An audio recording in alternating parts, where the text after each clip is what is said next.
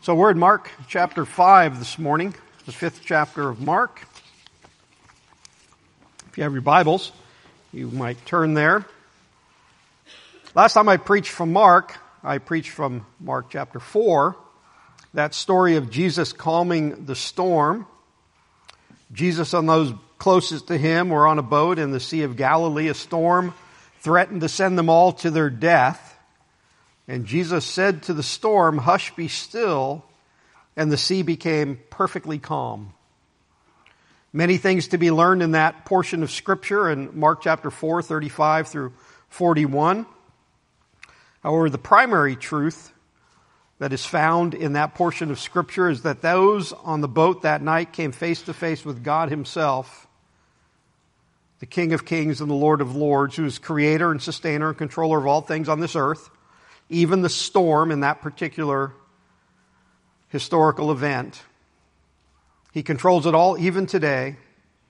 And those with him in the boat stood in awe of him. It says they had fear. And that word is a fear that combines afraid and reverence because they were in the presence of God. It should be a feeling that is very much common to us as we look to Jesus Christ and we say, Oh, we stand in awe Many of you have heard me say before that I lack creativity. When uh, Pastor John says, Hey, would you preach on a Sunday? I look at Genesis to Revelation, I think to myself, there is so much, and I need it all. And I go from place to place, and I find myself discouraged, and then I think, well, where was I last? And it was Mark chapter 4. And so well, I'll just go to Mark chapter 5. That's how creative I am. It is eight months apart, but I think you know the story of Mark 4, so we'll just move into Mark 5. It is New Year's Eve. It is the last day of 2023. For some of you, it's just another day. It doesn't really mean anything. For others, it's a day of reflection and looking back at the old and looking forward to the new. Well, as you can imagine, in chapter 5, there is something that is old and that becomes new. There is an old man described in Mark 5 who becomes a new man. The old and the new. So this morning we'll look at this man's life. I would ask, does that sound familiar to you? The old and the new. See, if you proclaim yourself to be a follower of the Lord Jesus Christ, you have an old life and a new life. And they should be drastically different. This man's old life is drastically different from his new life. That should be common to those who are followers of Jesus Christ. Not as apparent necessarily as what we'll see in this text, but spiritually just as dramatic, or at least it should be. So we'll look at the old and the new this morning. The old man.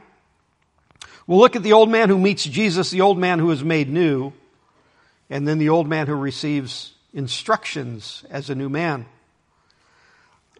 I don't want you to be distracted because the story is as interesting and unique as any story, any narrative in all of Scripture. I don't want you to be distracted by that and miss this that the key person in the text is Jesus Christ the Lord. The, the, the key understanding, the, the big picture point here is that Jesus is God. He is deity. Just like on the storm, there are many interesting facts. The most important fact that Jesus is God. And that's what we'll see here. We'll see Jesus as God changing a man's life. So let's look together at Mark chapter 5. Let me read the first few verses. They came to the other side of the sea into the country of the Gerasenes. When he got out of the boat, immediately a man from the tombs with an unclean spirit met him. And he had his dwelling among the tombs, and no one was able to bind him anymore, even with a chain, because he had been bound with shackles and chains, and chains had been torn apart by him. The shackles broken into pieces. No one was strong enough to subdue him. Constantly, night and day, he was screaming among the tombs and in the mountains and gnashing himself with stones. So we see the old man. After the calm of the storm, Jesus and his disciples, who were on the west shore of Galilee when they set sail, are now on the east side of the Sea of Galilee. It's a Gentile region, so it's a region uh, not primarily lived in by Jewish people, but by Gentiles. It says, when Jesus got out of the boat, immediately a man from the tombs with an unclean or an evil spirit met him. Immediately means what you think. It means at once. So Jesus steps onto the, onto the land from the sea and at once he is met by this one with an unclean or evil spirit. It says in verse 6 that seeing Jesus from a distance, from afar, he knew who he was. Look at verse 6. Seeing Jesus from distance, he ran up and bowed before him. So I don't know when this man became aware that Jesus was there. It's possible that since he lived among the tombs, that as this storm was ravaging the Sea of Galilee, this particular geography of this land is flat, but it goes up a hillside and the storms would come over the hills of the Gerasenes and down onto the Sea of Galilee and create great storms. And so this man would have been used to the great storms on the Sea of Galilee, but he was not used to this. Hush, be still, and the mega storm became mega silent. That in an instant, a storm went from raging gone. And this man must have looked and thought to himself, what is occurring? The demons within may have said, God is present. We don't know. But we know this, that he was running down that mountain. At some point he saw him and knew who he was. Mark gives us great detail. He wants us to see what is occurring. Jesus steps from the boat and boom, at once he is met. Not by the man indwelt by the demons hiding behind a, a rock yelling at him, but no, a face to face encounter. The man who is unclean, impure, not right, demon possessed, right up to Jesus as he steps off the boat. Mark describes this man for us. He said he's a man with an unclean spirit. Your translation may say evil spirit. He lived, lived among the tombs where the dead and the dying are. He had supernatural strength. Shackles and chains could not subdue him. He would go about screaming, which is shrieking and crying out day and night, gnashing himself, cutting himself with stones. They would bind him to try to stop his behavior, literally meaning tie him together, and yet he would tear apart whatever was used to bind him. I'd ask you not to downplay the demon possession. We live in suburban Vacaville, California. And it would be easy to just dismiss demon possession and say well, there are a lot of mental health and drug issues in the world. Who knows what was happening with this man? Please don't set aside what God himself calls in his living word demon possession in the 18th verse of this chapter. I can say, yes, in my career field, I met people with supernatural strength who would run around naked. They would self inflict. Some of them were from drug use, some were from battling, battling mental illness, and some were demon possessed. What is being described here is demon possession. It's interesting, a reading of this text in Africa or India or Haiti, a Christian would just nod and go on with the story. But here in, in suburban, comfortable America, sometimes we pause and we go, I wonder what was really going on with the man, even though the scripture tells us. For a myriad of reasons, that we don't have time to delve into, demon possession is more persuasive in some places on the planet than others. Although that could change here. Very common in places that are Gentile idol worshiping, God rejecting pieces of geography. I was part of a church planting ministry once in Rwanda, East Africa. The mud brick church building wasn't constructed yet. And while we were there, we spent three days walking up paths into villages, sitting in people's homes, preaching the gospel and inviting them for that Sunday's church service. It would be the first church service for a new church in an open field in front of where the church was going to be built. And we preached the gospel there. We sang worship there. And afterwards we fellowshiped there. And a woman walked up and she didn't want to speak with the man who preached about Jesus. She wanted to speak to the leader of our group. Because in her world, the leader was the one with the power. And she walked up to my friend Gary and she said to him, Would you breathe into my mouth? And we thought we missed the translation. We asked the translator, What is she saying? She wants you, Gary, to breathe into her mouth. We said, Why? So that your spirit would join the other spirits that live within me. And we learned it was commonly known in that place that she had many demons living within her, and they would manifest themselves in the presence of others. Unusual for us. Pastor John MacArthur describes three times in his ministry talking to those who were demon possessed. There are those even in our assembly this morning that have been to India on mission trips, and they've seen the unexplainable demon possession of those who in villages, as Christians, would say, oh, that person's been possessed for years. MacArthur says, interestingly enough, and by no surprise, there's only one hope for that person it's the gospel of the Lord Jesus Christ. It's not somehow us thinking that we and ourselves have the power to demand one to leave, but we have the great joy of preaching the gospel to that one and watching God do his work in his or her life. What a miserable existence.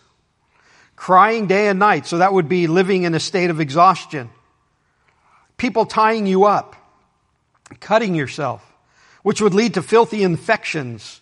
Luke adds he was naked for a long time, so at night he would be cold. In the heat of the day he would be sunburned and dry.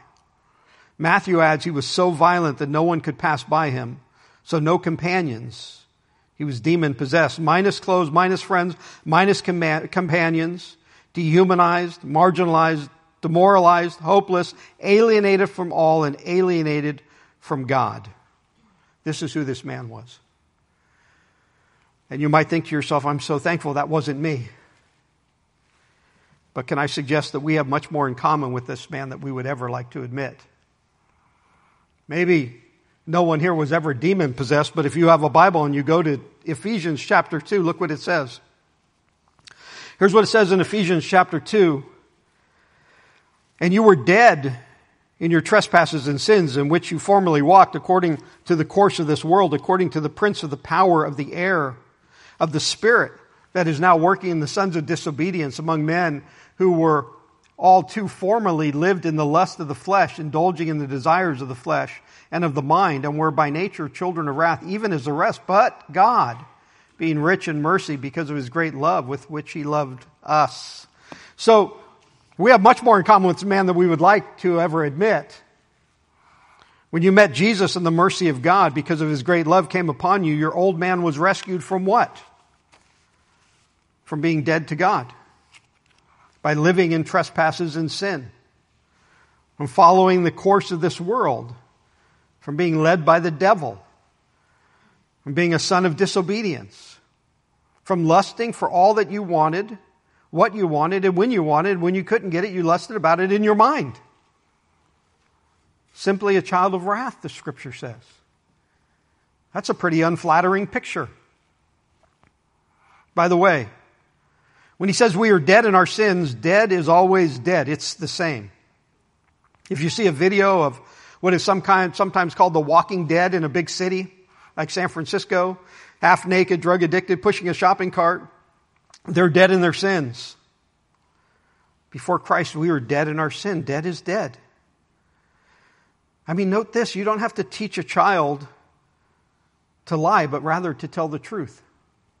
You don't have to teach a child not to be angry, but rather to be kind. You don't have to teach a child not to steal, but to appreciate that which they have.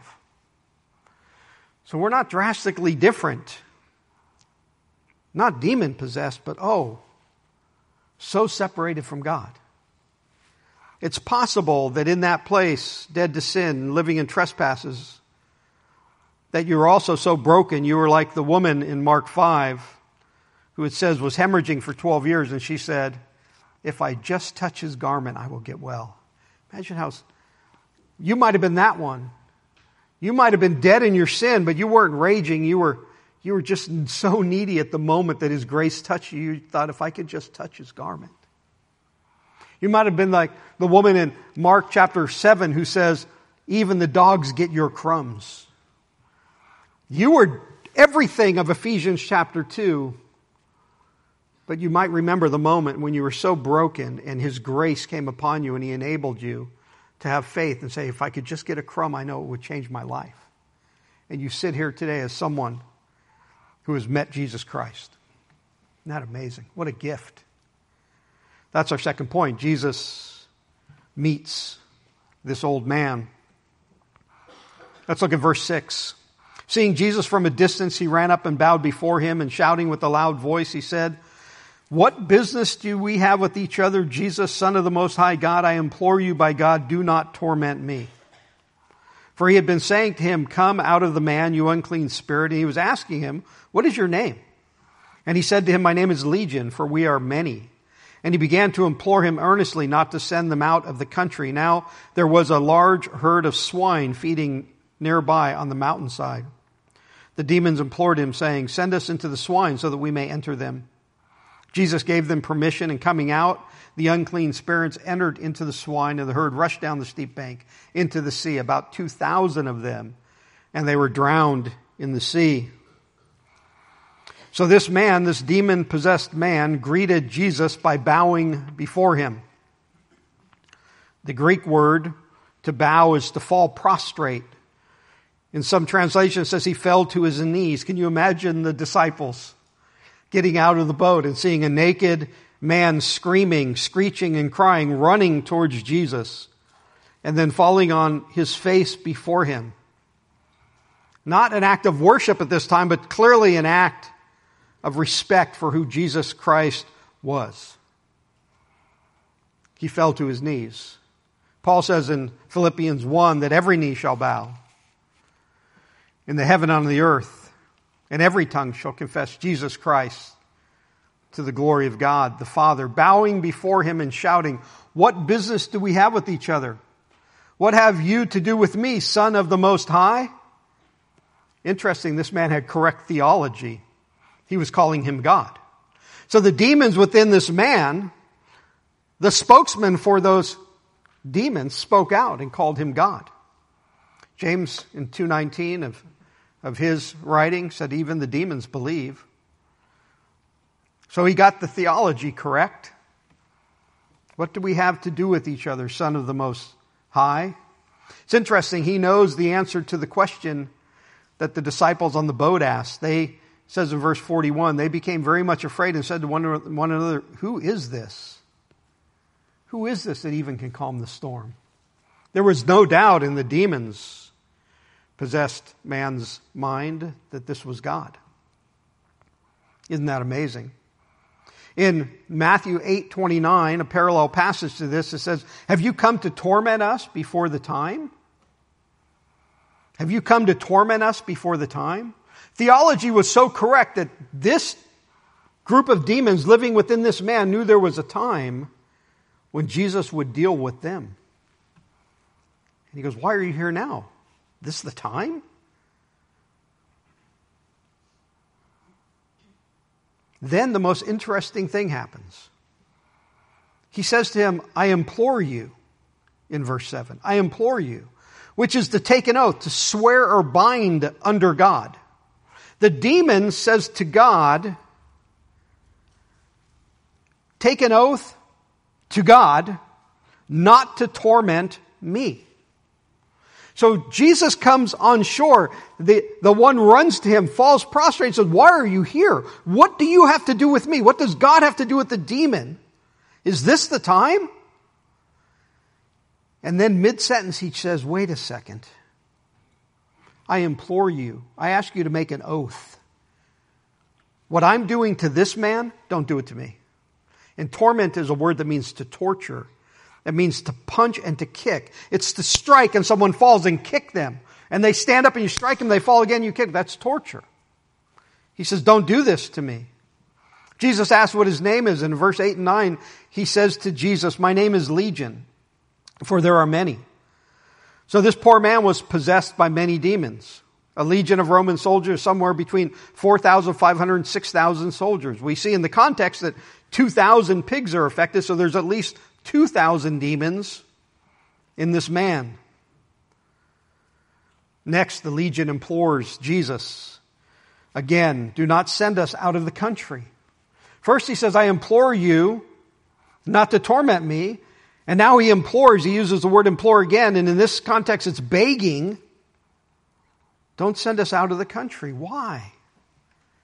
Most likely because they had been very successful in this piece of geography, in this particular piece of the country. Right? This was Gentile land. There are different idols and religious thought. Don't send us away. Keep us right here so we can continue, doing the damage that we have done in the past. Remember in Matthew chapter 12 where the unclean spirit came out of a person and then it passed through the waterless place uh, to find seeking rest, but didn't find any. And when he comes back, it's not one, but it's seven. Right? The, the demons were like, cast us away, but just don't put us out of this land. Don't torture us. Keep us here. Whatever you do with us, because they were already planning what they were going to destroy next. That's how the enemy works. Luke tells us, also on the mind of the demon possessed man was not wanting to be caught, tossed into the abyss. Mark 5, uh, 10 or Luke 8:31 and they begged him do not depart do not command us to be departed into the abyss. The abyss is in the Jewish conception the home of the dead and evil spirits, a bottomless pit. We can't be sure why exactly, but it's clear that they are asking Jesus not to cast them out of the land and into some place where they can have no authority again because they say, Cast this into the pigs. Verse 13 Jesus gave permission, and coming out, the unclean spirits entered the swine, and the herd rushed down the steep bank into the sea. About 2,000 of them were drowned in the sea. I find it interesting, and I paused here for a bit on the question of the demons first asking, Why do you have anything to do with me?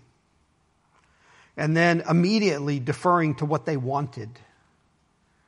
Right? They fell on their face acknowledging who Jesus was, and then immediately say, This is what I want. Sinclair Ferguson says this Men often hold on to the bondage of evil rather than yield to the pain of transformation by Christ and the power of his grace. Men often hold on to the bondage and evil rather than yield to the pain of transformation by Christ, power and grace. Isn't that interesting? Where does that show itself? How does that manifest? Manifest this way someone says, I'm so sick with bitterness. Lord, help me. I think I'll hold on to this grudge just a little longer. Right? There's a duplicity, a double mindedness, James says, which makes a man unstable in all his ways, that's found in this demon. I bow before you, I fall on my face before you, and I say, What do you have to do with me? You're God, I'm a demon. But since you're here, do this for me. A duplicity. And in Christians, double mindedness makes us unstable. And that's what Sinclair Ferguson is saying. Sometimes we want to hold on. Oh Lord, save the soul of this one, please. And then we see that one commit a sinful act and we go, forget it. Sitting in front of the computer screen, we say, Oh Lord, free me from the bondage of this sin. Oh, I think I'll sit a little longer. I'll neglect my responsibility and my duty to my family a little longer. Oh Lord, help free me from the dependence on alcohol or drugs. Oh, maybe just one more day, one more drink, one more edible. Oh Lord, let me be a faithful employee. Let me serve you like no other at my place of work. Eh, nobody knows. My boss can't see how lazy I'm going to be. Tomorrow I will begin that. Oh Lord, let me pray for those in authority over me. You place them there with words that are bathed in grace.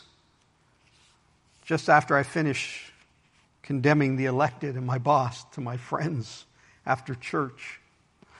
See, there's this duplicity we say, Oh, I bow before you. Yeah, but. That's what this demon is doing. That's what Sinclair Ferguson says. Men hold on to their bondage and evil rather than yield to the transformation by Christ's power. See, the yielding to the transformation of Christ by his power and his grace gives us such great joy and freedom and peace. Pastor John would say, What about you? Is there a duplicity in your life? The old man, demon possessed man, crying day and night, living in a state of exhaustion, people tying him up, cutting himself, filthy inf- infections. is made new by Jesus Christ. Look at verse 14.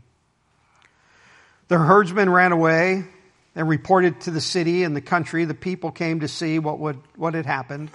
They came to Jesus. I observed the man who had been demon possessed sitting down, clothed and in right mind, the very man who had the legion, and they became frightened. Those who had seen it described to them how it happened, and to the, and to the demon possessed man, and all about the swine, and they began to implore him to leave their region.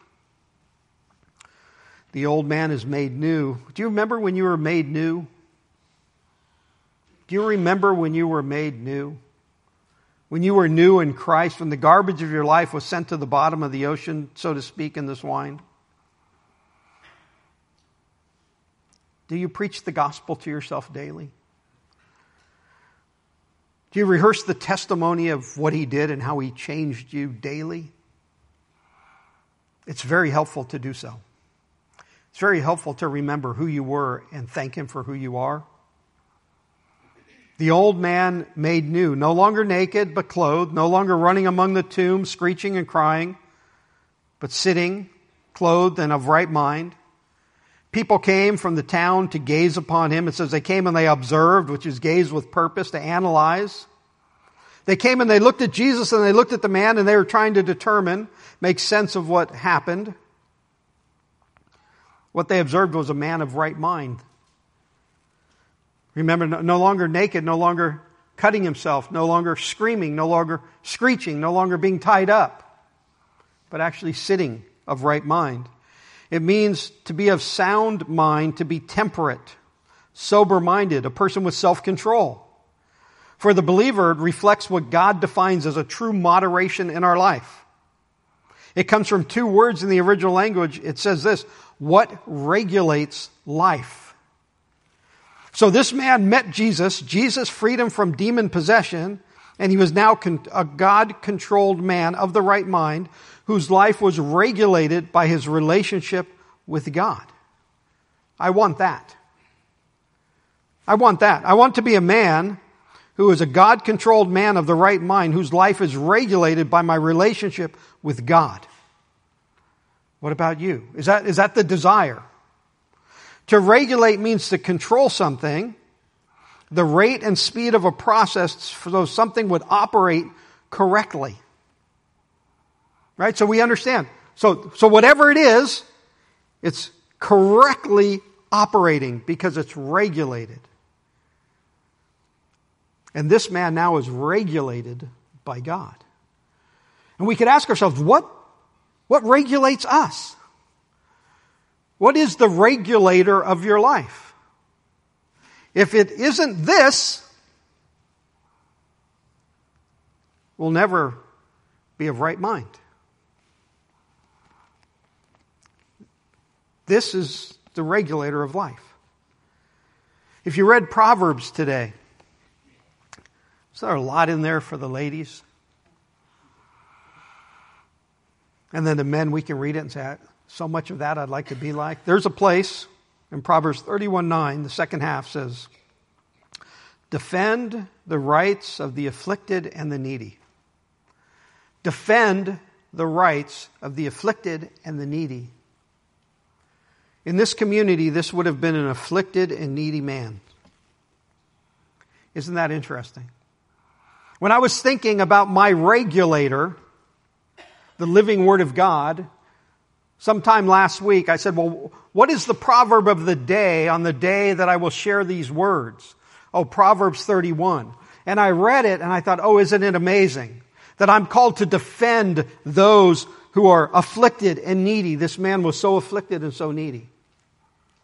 And how often would I drive by one of those people and see them walking down the street screaming to the various voices coming into their mind would my first thought be, oh, Lord, I pray for that one? Is there a way I could defend that one? Or would I say, I'm so glad they're on someone else's block and not mine? This is the regulator of life. It says that this man was now regulated in Christ, of right mind. There's no clearer or more simple picture of regeneration than to say he was wrong and now he is right. He was wrong in his view of God, and now he is right in his view of God.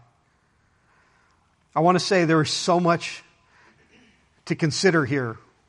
Why the swine? Why did Jesus allow this? By the way, this couldn't have happened without Jesus' permission, right? He's in control of all things. Why did they ask him to leave?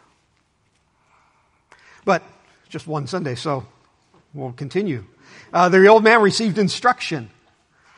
What we do know when we get to this point is there's so much to consider, but the key, the key to walk away with, to cling to, is that Jesus Christ is seen again as God, as the divine Lord and controller of everything. And if he can control what's happening in this man's life at this particular time, oh, how he can control every second of every day in your life and mine. Right? This is a story about Jesus. And it's easy to get distracted on the other. But he was given instruction. Very simply, I call it follow and speak. Follow and speak. By application, as you consider the amazing historical event recorded here in this narrative, when we get to the end, the man wants to be with Jesus, and Jesus says, It's okay, you want to follow me, but I've got a job for you.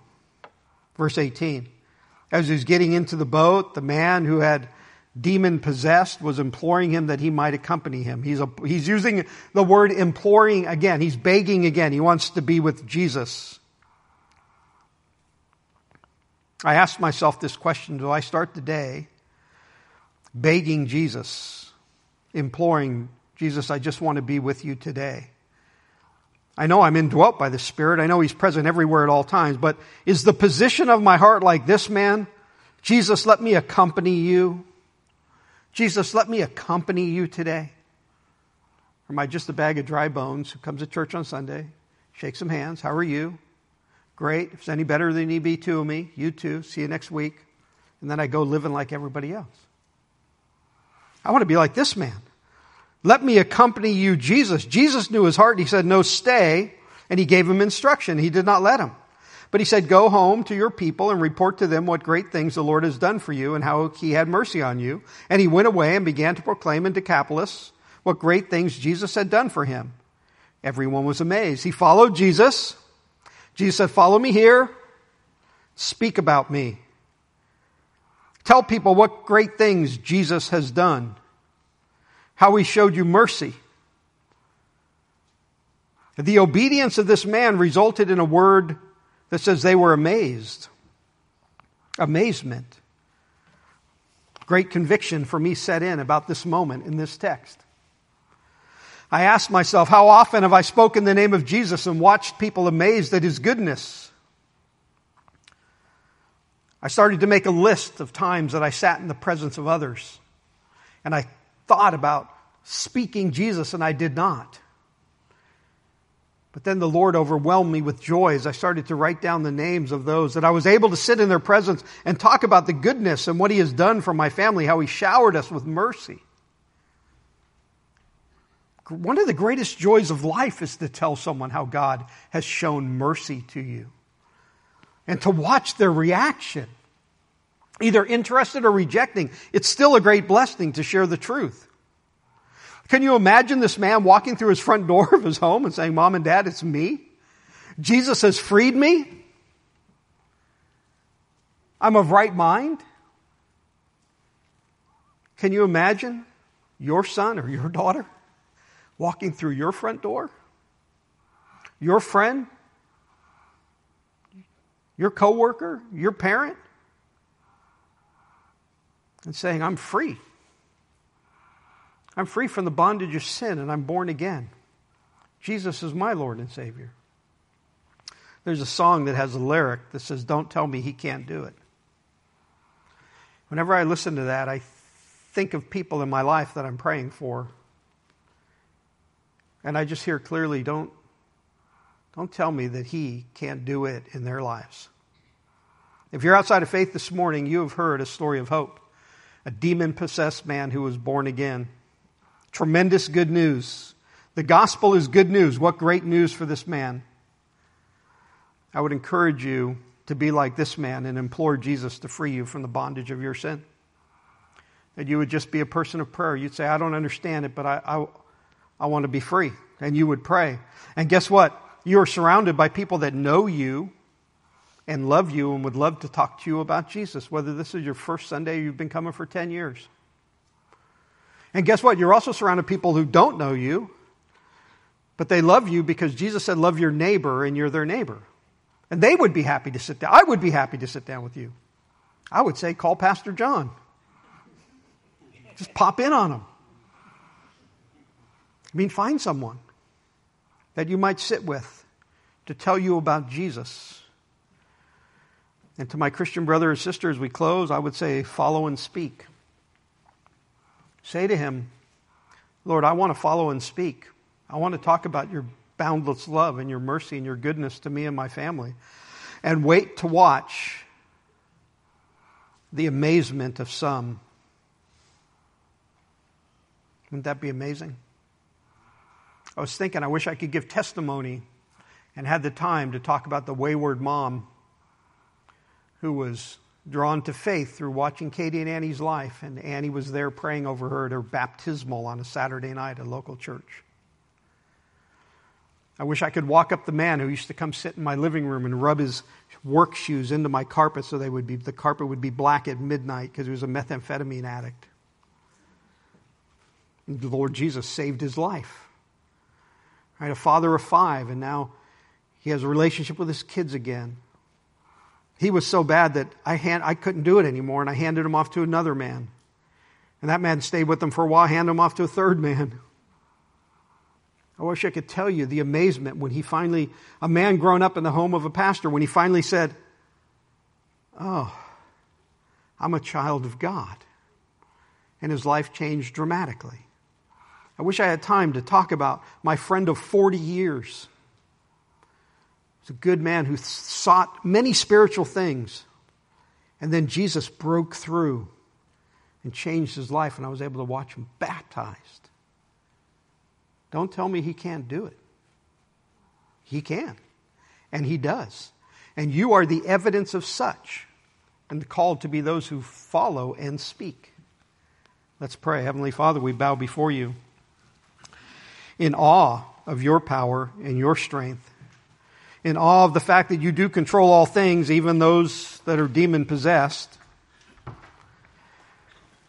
We thank you for your great mercy and your great love, which freed us from the bondage of sin, and allowed us to be your children. Help us to follow you and speak of you, and wait to watch those who would be amazed. In Jesus' name we pray. Amen.